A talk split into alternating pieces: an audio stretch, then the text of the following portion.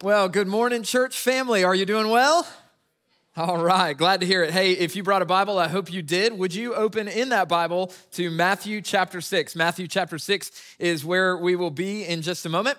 As you're turning that way, let me say my name is Brian Alderman. I'm one of the pastors on staff here at Liberty. It's my joy to bring you God's word. Uh, it is especially my joy today because we get to talk about one of my uh, personal favorite subjects, which is generosity. And I'll come back to that in just a moment. Uh, but let me say, if you are new with us today, or if you're new ish with us today, we want to welcome you and say we're glad you're here. If you are old ish with us today, or if you're just plain old with us today, we're glad that you're here as well. I want to welcome you and, and just say thank you for joining us for uh, raising your voice to uh, that king who came to a manger throne. And uh, we, we get the privilege to, to praise him. Let me also just say welcome, real quick, to those of you that are joining us online and those that are just down the hall in the East venue. We love y'all and are beyond thankful that you have chosen to worship with us as well.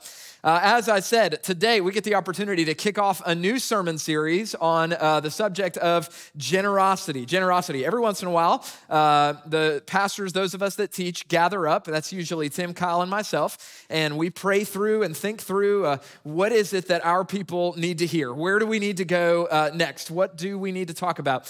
And as we approached the end of the year 2023, uh, man, this one rose quickly to the top, this, this subject of generosity. Now, you may be saying, uh, Brian, how in the world can that be? Like, it, this is the worst time ever to talk about generosity, right? Like, it's Christmas. Nobody wants to talk about generosity at Christmas time. Can we not, like, talk about something that's a little bit more, you know, about Jesus and about the manger and about the silent night and all those wonderful things? Well, here's the, friend, uh, the thing, friends generosity is the heart of Christmas, right? God so loved the world that he gave, right? And so you and I in this season get to be reminded of the most generous move, uh, the most generous act in all of human history, which was God who loved us, had no obligation to save us, but he sent his only son so that whosoever would believe in him would not perish, but have everlasting life. Now, here's the other thing. Uh, John 8 32 says, um, The truth will set you free. I believe, I really believe that here in our context, and I'm talking about kind of the American West, uh, even the state of Alabama, and maybe even especially here in Chelsea, Alabama, I believe that there are two great slave makers among uh, the, the people that you and I are in community with. Two great slave makers. Um, one of those, uh, uh well, let me just tell you the two together. I, I think sex and money. I mean, sex and money make slaves out of human beings faster than probably anything else uh, in our world today. And, and here's the deal we don't feel like we could do justice to both of those things uh, in the Christmas season. And so we landed on money and finances and generosity to talk about. I recognize that you are already thinking about finances as we enter the Christmas season, right? How much are all those gifts going to cost? How much is underneath the tree? Uh, what is January's credit card bill going to look like when it comes due? What's the cost of living increase going to look like from your employer when January rolls around? How tight are things going to be next year with uh, inflation and healthcare costs going up and all these other things? I know, church, that finances are on your mind. And so I really don't know that there's a better thing that you and I could address than generosity. In our passage today, Jesus is going to confront with great clarity this slave maker, this idol making factory called money. And I want you to see it and look along with me. So if you've got your Bible and you're open to Matthew chapter 6, uh, look at verse 19, and I'm going to invite you all around the room in the East venue, even online if you're in your living room. Would you stand up? Let's honor uh, the Lord and His word and say, Hey, God, here we are. We are ready to listen to you this morning. And so, Matthew 6 19, I'll read and you follow along. Here's what Jesus says. He's preaching in the Sermon on the Mount, the greatest sermon of all time. He says, Don't store up for yourselves treasures on earth where moth and rust destroy and where thieves break in and steal. But store up for yourselves treasures in heaven, where neither moth nor rust destroys, and where thieves do not break in and steal. For where your treasure is, there your heart will be also. Verse 22 The eye is the lamp of the body. If the eye is healthy, then your whole body will be full of light. But if your eye is bad, then your whole body will be full of darkness. So if the light within you is darkness, how deep is that darkness? Uh, it seems like a total change of subject there in 22 and 23, doesn't it? Hang on to that. We'll come back to it. Verse 24, Jesus says, No one can serve two masters, since either he's going to hate one and love the other, or he will be devoted to one and despise the other. Here's it all boiled down to one sentence You cannot serve both God and money. This is the word of the Lord. Let's be thankful to Him and let's pray as we dive in this morning. Jesus, thank you uh, for your good word. We believe it, Lord. Uh, uh, even when we struggle to, we want to just stand and confess that we believe your word. Help us to live it out. We pray in Jesus' name. And all God's people said, Amen. Y'all can have a seat. Here's something that's um that's crazy. When I was studying and doing the research for this sermon, I learned that um, actually money is, uh, when it comes to like, you know, frequency, money is Jesus' favorite social subject to talk about that. How about that for a preacher or a teacher, right? Money is his favorite thing to talk about more than marriage, more than politics, more than work, more than sex, more than power. Jesus talked about money. Now, I think you and I have to think through the answer to the question, why? I mentioned to you earlier I personally believe that the reason that Jesus spent so much time addressing wealth and money, the reason we have so many passages in the New Testament that talk about it, is because our Lord knows that we are so drawn to the sense of security that we can find in finance. He knows that, that, that money just has this incredible ability to draw our attention, to lock us into its power, and, and, and, and to make us desire it almost like we would a, a God. I think that Jesus knows this, and that's the reason why he addresses it so much. And so, church family, what we want to do today is we want to encourage you, and, and really through the month of December, we want to encourage you uh, to be the kind of people who are not locked onto the demands of finances in this life, but instead who are freely giving. Who are first concerned not with our own power, our own success, our own security, even, but who are primarily concerned with uh, the, the love that we have for the Lord, with His causes, and with loving our neighbor so much that we can't help but step in and give them aid whenever they need it. This is the kind of people that Jesus wants us to be open handed, freely giving, cheerfully generous at all times and in every situation. The Lord wants us to not hold on to things closed fisted, but to open our palms and give, give, give. Maybe in some cases until there's nothing left. So, if I could boil it all down for you in just one sentence, what we hope to accomplish over the next few weeks as we talk about generosity in this Christmas season is this.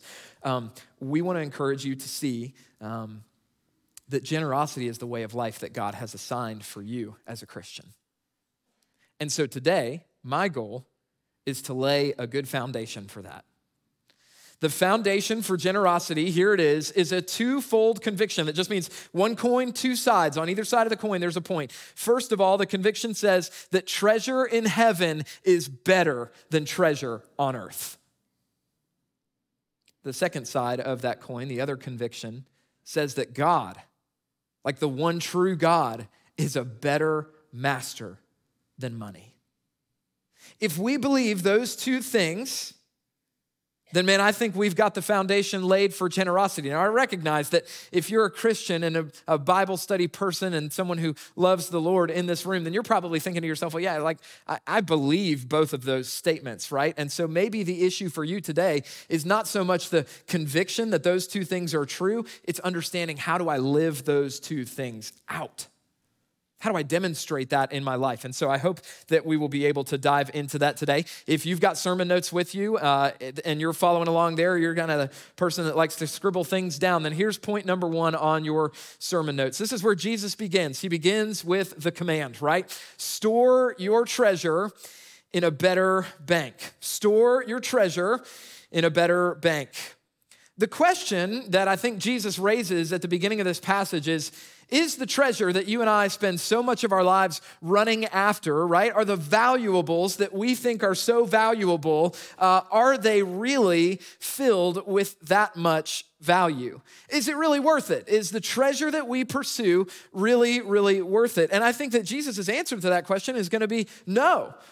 And there's a number of reasons why for this, but the first of them is that, hey, there, there's no safe place for any of the treasures that you can amass for yourself here on earth. There's no safe place for them. You can't put them anywhere that they will be safe. And so Jesus says, don't store up for yourselves treasures on earth. See, he takes issue with our treasure, and I think he does so in two ways. He takes issue with it in definition, how we define treasure. He also takes issue with location, where we store our treasure, okay? Definition, uh, you know, here's. Um, Here's maybe a, a, good way to demonstrate it. I don't know if I still have it down here. I do, okay. Uh, so you probably know what this is, right? This is a it's a dollar. Yeah, yeah. Good job. East Venue, I heard you before the uh, the worship center crowd here, so good job. Uh, this is a dollar. Big money, right? Big money. Um, here's the thing about this dollar it is very destructible, is it not? I mean, there's a hundred different things that I could do to this dollar right now that would make it lose its value. But let's go a step deeper than that, church. Why is this a dollar? This is a dollar because the United States government says it's a dollar.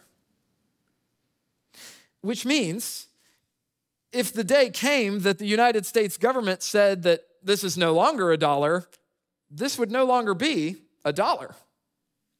Do you see how transient this piece of paper is? And let me tell you something no matter how many hundreds or thousands or millions of these you have, it's all the same. The day the United States government says that's no longer a dollar, it's no longer a dollar. Now, here's what's even crazier is that one day you and I are gonna die. Uh, we're gonna pass away, right? And we're gonna go uh, to stand before the Lord. And let's just say, let's just say that you miraculously stowed this away somewhere on your person, right? And, and through the portals of eternity, you arrived at the gates of heaven, and God was like, well, hey, friend, what did you bring with you? And you're like, well, I have a dollar. Well, God can look at you and say, Well, neat, what's that good for? Friends, at that point, it's not good for anything. It's not good for the paper that it's printed on. And again, no matter how many millions of those things you can amass, no matter how much of that earthly, treasure you could collect, one day it is not going to be worth what it currently is. We know that. We're seeing that happen even today, right?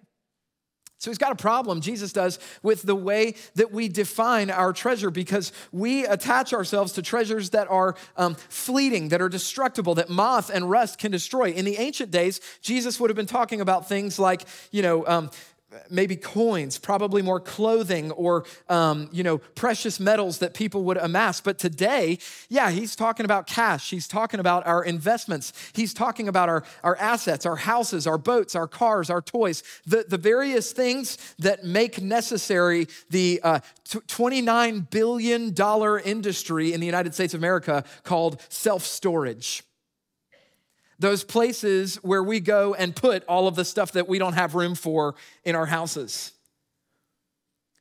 Jesus has a problem with that because he's saying, man, we're, you're throwing your life away, you're running after, you're chasing, you're pursuing all these things that are so breakable, they're so fleeting, they're so transient, they're all gonna pass away and not matter at the end of days. The best banks on earth cannot protect your treasure for the day that comes when you enter eternity. There's no trust fund that you can trust to meet you when you die and stand before God. It's not gonna help to have all the things that you spent your life collecting when one day you stand before Him if your soul is not right with him. And so Jesus kind of turns it on us. He says, Hey, don't store up for yourselves treasures in, on earth where moth and rust destroy and where thieves break in and steal, but instead do, right? Gave us a prohibition. Now he's giving us a permission or even a command. Uh, do store up for yourselves treasures in heaven where moth and rust don't destroy and where thieves cannot break in and steal. Do you see what Jesus is doing here? This is so cool. I, uh, can you just journey with me, right, uh, to, to eternity, to the kingdom of heaven, as best as you can imagine it in your mind? You know what they don't do in heaven? They don't repave the roads. The streets are made of gold. I mean, if you drive down 280 regularly, you recognize that paving that thing to keep it safe for all of us driving on it is a once a year occasion, pretty much. The road work down here never, never, never ends. Why? Because things are constantly falling apart. Entropy is a good word for it, right? It's the word that just means that naturally everything falls to chaos. Everything falls apart. You do, I do, our houses do, our cars do, our assets do. Everything in this life that we have falls apart. The exact opposite is true of the kingdom of God. Nothing there falls apart, it all lasts. There's no moths to tear apart your clothing in the kingdom of God. There's no thieves who are there that would, that would try to break in and steal. And even if there were, your treasure would be safe because it's stored away with the Lord. Well, the question is, you know, what kind of treasure do the banks of heaven take? And, and how do we earn that treasure? Well, I think there's a couple things that we could point out for today. And the first one is that you store up treasures in heaven by investing in God's people and God's causes. You store up treasures in heaven by investing in God's people and God's causes. Uh, think about it this way journey with me to, as um, Pastor Matt likes to call it, the world of what if, okay? Let's go to the world of what if for just a moment. Um, what if you do a great job amassing financial security during your life on earth, right? And you save it up and you put it in all the investments and you take care of yourself so that when you retire, you have a tremendous nest egg uh, that, that is, I mean, it's, it's just gonna last. It's gonna last for a long time. It's gonna last after you. And, and sure enough, you pass away and it's divvied out. Your estate goes out to generations after you, and, and they uh, collect the wealth that you spent your life amassing. What if, my friend, uh, your grandchildren are stupid? What if they lack wisdom and sense? What if they want to spend their lives not chasing honorable causes and living with discipline, but doing all sorts of foolish and stupid things? My friend, do you see how, in that case, if all you did was spend your life investing in the, uh, you know, the financial prosperity of the generations to come after you, if that's all you did, then all that remains is that you're financing stupidity. You're the person backing, financially backing, uh, the unwise actions of the generations that have followed you. It's, it's not worth it. It's not a, a, a, good thing. So, so what if instead, and, and these things are not mutually exclusive. I'm gonna come back to that in a moment, but what if instead you spent your life investing in kingdom causes, right? What if instead of amassing wealth for yourself, what if you were generous and gave wealth away? What if you helped every time a need was presented to you, you were able to step in and say, Yeah, I got that. I'll take care of that. Let me meet that need. What if you spent your life uh, not necessarily investing in the financial security of uh, the generations that are to come after you, but what if you played the role of primary disciple maker in your family and you invested in the spiritual security of the generations that are coming after you? Is that not a much more noble cause? Isn't that a better way to spend your life? I just think it is. And so, yeah, invest in God's people and invest in God, uh, God's causes. But you can also store up treasure in heaven by just living a godly life, right? Hear me. The Bible is not shy about the rewards that accompany the righteous in the day of judgment. It's not. You can look all over the Bible and you can find, in fact, uh, you know, at least no less than five times in the New Testament, different crowns are mentioned that believers will receive for um, following Jesus and for investing their life in kingdom's causes right? All throughout the scriptures, you can see the rewards that God's people will receive for living according to uh, his ways. And even more than that, you can write down a handful of scriptures that I'm about to rattle off to you uh, Psalms 112, verse 5, Proverbs 11, 25, uh, Proverbs 22, 9, 2 Corinthians 9, 6 through 7. All of these are going to tell you, friends, about the rewards that accompany a generous life. And it doesn't mean, by the way, it doesn't mean that if you give to the Lord here and now, He's going to immediately reciprocate that with bigger gifts and bigger financial prosperity for you. That's a lie, and you'll hear that. That is not necessarily what it means. Again, I, I, point you to the example of Jesus, who was the, the only one who's been perfectly obedient in God's sight. And when he died uh, in his humanity, he didn't have a cent to his name. So it's not necessarily the reward that accompanies you and me in this life, but we just talked about how it's not worth it to live for this life. It's about the reward that accompanies us in the kingdom of God. Let me say it this way Jesus is not ultimately concerned with your finances on this side of eternity. He's not. Now, that doesn't mean he doesn't care, because he does. He knows the stress, and he knows the frustration. He never fell prey to the temptation of anxiety, but he knows what it's like when, when the, you know, the, the disciples are around him. The family is gathered around, and they're all looking at each other like, hey, man, we don't have enough to make it to next Tuesday. He knows what that's like. So I'm not saying he doesn't care. I'm just saying he's not ultimately concerned with your finances on this side of eternity because he's not talking in this passage about earthly prosperity.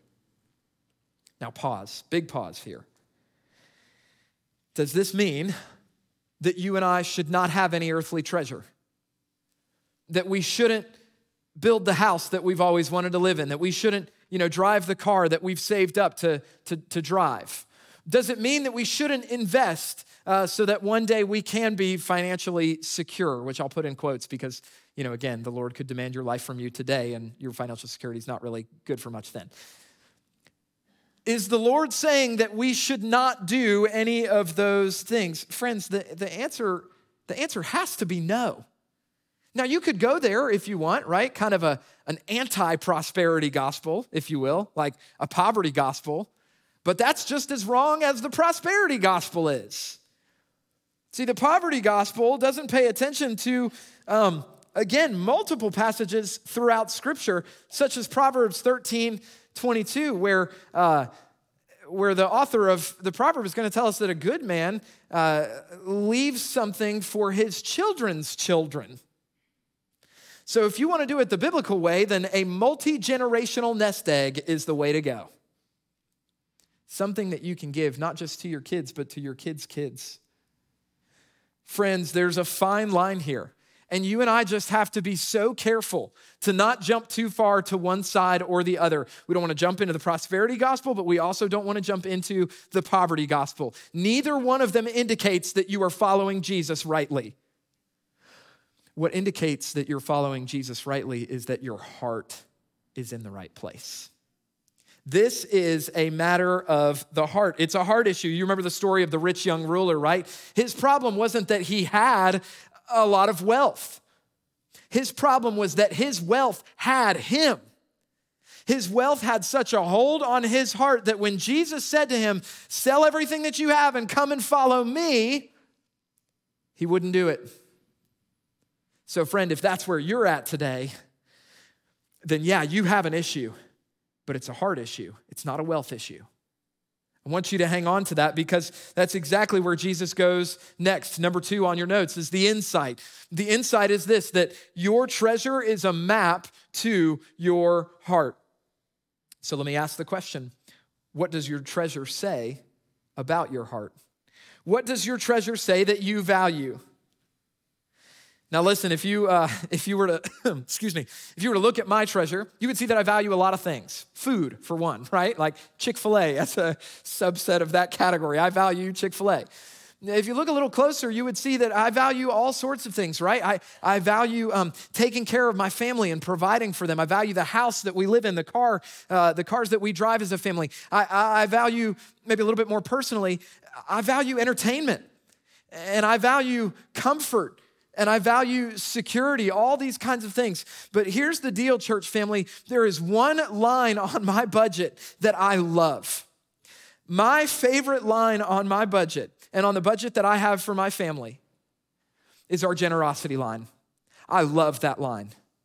I love it because through that line, I get to invest in things that have eternal impact not just day to day impact, but impact that goes on forever. I love that when I was in school and I had hardly nothing, uh, the Lord got my first and best, and I was able to trust Him and watch Him provide every step of the way. I love that now that uh, you know I'm a family man and I'm raising a couple of kids, and we have not much but something. Uh, I love that the Lord still gets our first and best as a family, and I love and pray that hopefully one day, um, should the Lord bless us and we have even a little bit more than a little something, I hope that the Lord will still get our first and best.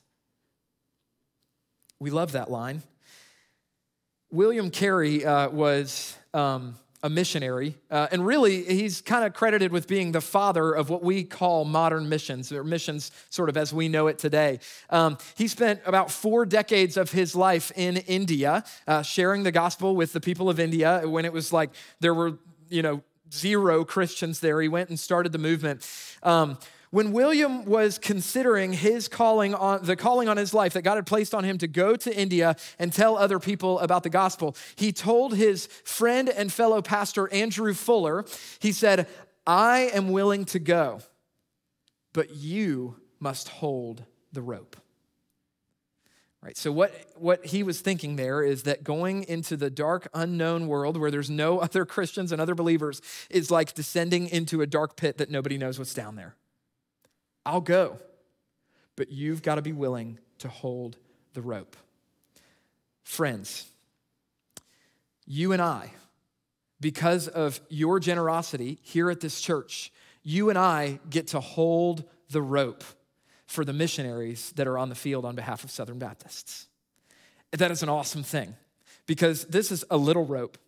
The rope that we hold for our missionaries is a big rope if Kaylee and I wanted to, we could designate a portion of our budget to support one missionary family, uh, but we would not be able to cover all of their needs uh, that they have on the field, right? So, what we do is instead we partner up through what's called the cooperative program uh, across all the Southern Baptist churches in our country. We partner up with you and with you and with you and with you. We partner all together, and all of us at Liberty Baptist partner together with the other members at the some 45 5,000 churches around uh, the United States of America. We all contribute together, we all put our hands on the rope, and here's what we get to see because of it because of the way that you give and the way that I give and the way that others all around this country give, we get to support our international missionaries who are on the field. Some 3,500 personnel who are out there telling others about Jesus. We get to support 2,500 North American missionaries who are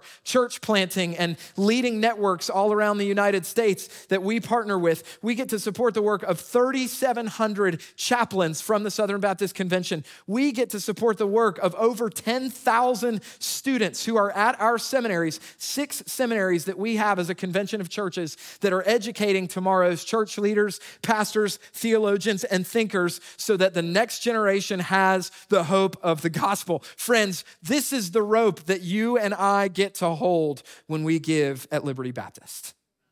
I love that rope, and I don't want to let go of it. And I hope and I pray that you don't want to let go of it either, and that all together we will continue to hold that rope. You have a hand in the work of God. And, and listen, friends, you are a generous congregation. You are a generous church. That's one of our values as a church, right? Generosity, not greed. You do a great job of living that out. And so please hear me as we go through this series in this month of December, know that we're not telling you something that you're not doing that you need to start doing. Know that we're telling you a good work that you're already doing, that we want you to press on and press ahead in. A heart of generosity says a lot about you. It says that you trust the Heavenly Father to provide for you. It says that you believe that He has given you all that you need, in fact, more than you need, and therefore enough to share. And so I pray, I pray that you'll look at your treasure, you'll follow that treasure map to your heart. You'll listen to what it says about you because here's the reality, and it's number three on your notes. Jesus offers the analogy the heart is the eye of the soul. Now, remember back when I was reading the passage, I told you that this probably gave you a little bit of whiplash, right? When we first read these verses, you're like, we're talking about money and storing up treasures in heaven, not on earth. And then all of a sudden, we're talking about the eye and darkness and blindness, and that doesn't make a lot of sense. And then right at the end, we go back to talking about money and how you can't serve God and money at the same time. Well, what Jesus is doing is he's using an analogy to make a point that almost everybody understands in order to say something that actually almost nobody comprehends. Here's the point just like blindness darkens the course of your life in the body, a dark, greedy heart corrupts the way of life that you walk. You see, we can all imagine what it would be like to be blind, to not be able to see, stumbling around, needing guidance, needing helping hands, because we can't do basic things like find precisely where the chair is that we're supposed to sit in, or find the spout that we're supposed to get water from. We all can imagine what that's like. Jesus is saying, friend, that's what your heart is like when you're greedy and stingy and everything that applies to being the opposite of generous. Your heart is dark. And it will lead the course of your life astray. Here's what's crazy about this passage I don't think Jesus actually really cares that much about how much you give. I really don't. I mean, think about it this way the Pharisees were scrupulous in how they observed the law. They were perfect at it. I mean, they, they just went after uh, all of the commands of God. They wanted to do right by the word of the Lord. Uh, conservatively, we estimate that a Pharisee, if he followed the law perfectly, would have given between 20 and 23% of his yearly income to the causes of God, to the temple, to the sacrifices, all those various things. But there's a story where Jesus goes to synagogue and all the Pharisees and all the other people are tossing their treasures into the offering plate and cashing in, and they're putting large sums in there, and everybody's hearing the coins, you know, clinker, clatter, and all this kind of thing. And they're thinking, man, look how much he gave, look how much he gave, look how much he gave. And then there's a widow, and she gives two cents. And that's the sound that Jesus hears and says, look how much she gave. Because all these people have given out of their wealth, and yeah, they gave big numbers, but their heart was not in it. This woman, she gave out of her poverty.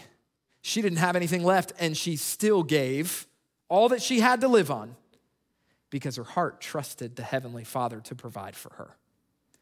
That is what Jesus cares about in your generosity.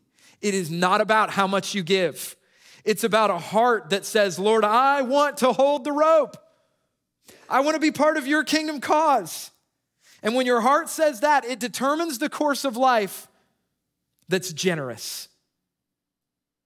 If instead your heart says things like, I don't know, we're tight this month, so I, maybe we can hold off on our giving for, for just this month. It'll, it'll just be this month and then we'll get started on it again. We're tight. Let's, let's hold, let's conserve, let's be stingy. Well, friend, the heart that says that is going to determine the course of your life. So be careful. Your heart is the eye of your soul. And if you've got a dark heart this morning, then let me tell you some great news, man. Jesus can change that thing and bring life to it. He can light it up. He can show you a better way. I pray that you will come before him and give your heart to him. And so we come to the end. Number four, the conclusion is this Serve God, not money. Now, a lot of people read this passage and they think, well, you know, it, it, Jesus is kind of talking about like having two employers, right? And almost all of us in the room have probably worked two jobs at one point or another. We can work two jobs. So what does Jesus mean? We can't we can't have two bosses. We can't have two masters. Well, let me say it this way. He, the concept is a lot heavier here. He's talking about like bond servitude, right? Like almost slavery is what Jesus has in mind when he's talking about this. He's saying essentially, you can't have two lords. And money wants to be your Lord. Wealth wants to be your Lord. And so does, so does the Lord God Almighty. He wants to be your Lord as well. He ultimately knows that's what's best for you. And so he wants you to go that direction. Uh, but he's trying to make it plain to you you can't serve two lords, you can't have two gods. Here's the thing God and money really don't agree on much. Money's going to tell you to keep it tight this month because things are, are, are tight and inflation's going up. God's going to tell you, I've given you everything that you need, give. Money is going to tell you, hey, you need to put in more hours because we need to earn more. It's, it's the time of life to get ahead. God's going to tell you, hey, I want you to put in the hours with your family. I want you to put in the hours with your church. I want you to serve me, and I'll take care of you. Money's gonna tell you, don't listen to him. I've got you in your old age. God's gonna tell you, friend, you don't even know if you're gonna have an old age. I know your days, I numbered them. I wrote them in my book before a single one happened. Money's gonna tell you, you can't trust God, He won't come through. God's gonna tell you, I always come through. He was willing to put it in His word that the Bible writer cried out, I've never seen the righteous forsaken. Never seen his children begging for bread. Follow the Lord Jesus, friends, and God's going to take care of you. See, money will tell you, I make the world go round. God's going to say, I created the world. And I'm the only one who can tell it when to spin and when to stop. So, friends, today, today, choose who you're going to serve. Are you going to serve God or are you going to serve money? You can't serve both ultimately. On your sermon notes or in the app, there's a couple of live it out points. And listen, in your life groups today, you're going to talk through these live it out points in a little bit more detail. I hope that you are in a life group. If you're not, it's time. Get into a life group so that you can have these kinds of conversations with brothers and sisters in the faith and you can encourage one another. And I encourage you today in your life group as you're having these discussions, man, participate, speak up, right? Share, be willing to, uh, to own it in front of each other. But the two points are this first of all, friends, evaluate your attitude toward money and possessions to assess whether or not you're trying to serve two masters. And then take action to make appropriate changes. If you're serving money, then friend, it's time to come and repent and tell Jesus, I want to serve you. I don't want to serve money anymore. Second, identify and implement one way to consistently remind yourself to focus on Jesus and his kingdom this week. Now, next week, we're going to talk more about that. So that's going to press right in. But maybe here's the, uh, the best way that I can sum it up for, for an invitation of sorts, an invitation to respond to what God's word has told you and I today. I said at the beginning that the foundation for generosity is a twofold conviction, right? Number one, that treasure in heaven is better than treasure on earth.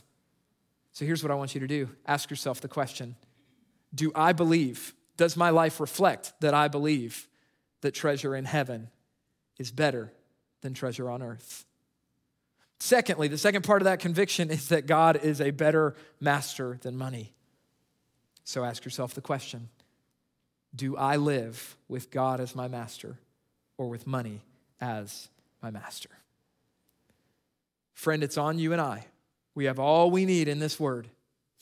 The Lord is ready and willing to take our hearts of stone and stinginess and to transform them to hearts of light and life and generosity. I pray that you'll take him up on it. Let's pray. Jesus, we do thank you for the love that you have for us, the opportunity that you have given us to honor you with our time, with our talent, and with our treasure. And I pray that will do just that today. Lord, that we will focus not on what we don't have from an earthly perspective, but what we do have for eternity with you. I pray that you'll help us to focus not on the things that we see on this earth that draw our attention, that make us desire them, but that we'll focus instead on making kingdom eternal impact. I pray that you'll help us to not live for two masters, to not serve two lords, to not attempt to find the balance between two gods, but instead to serve you wholeheartedly with absolute devotion. I pray for anybody here who has never met you, never surrendered their life to you, much less their finances. Pray that in this time you'll convict them and call them to repentance.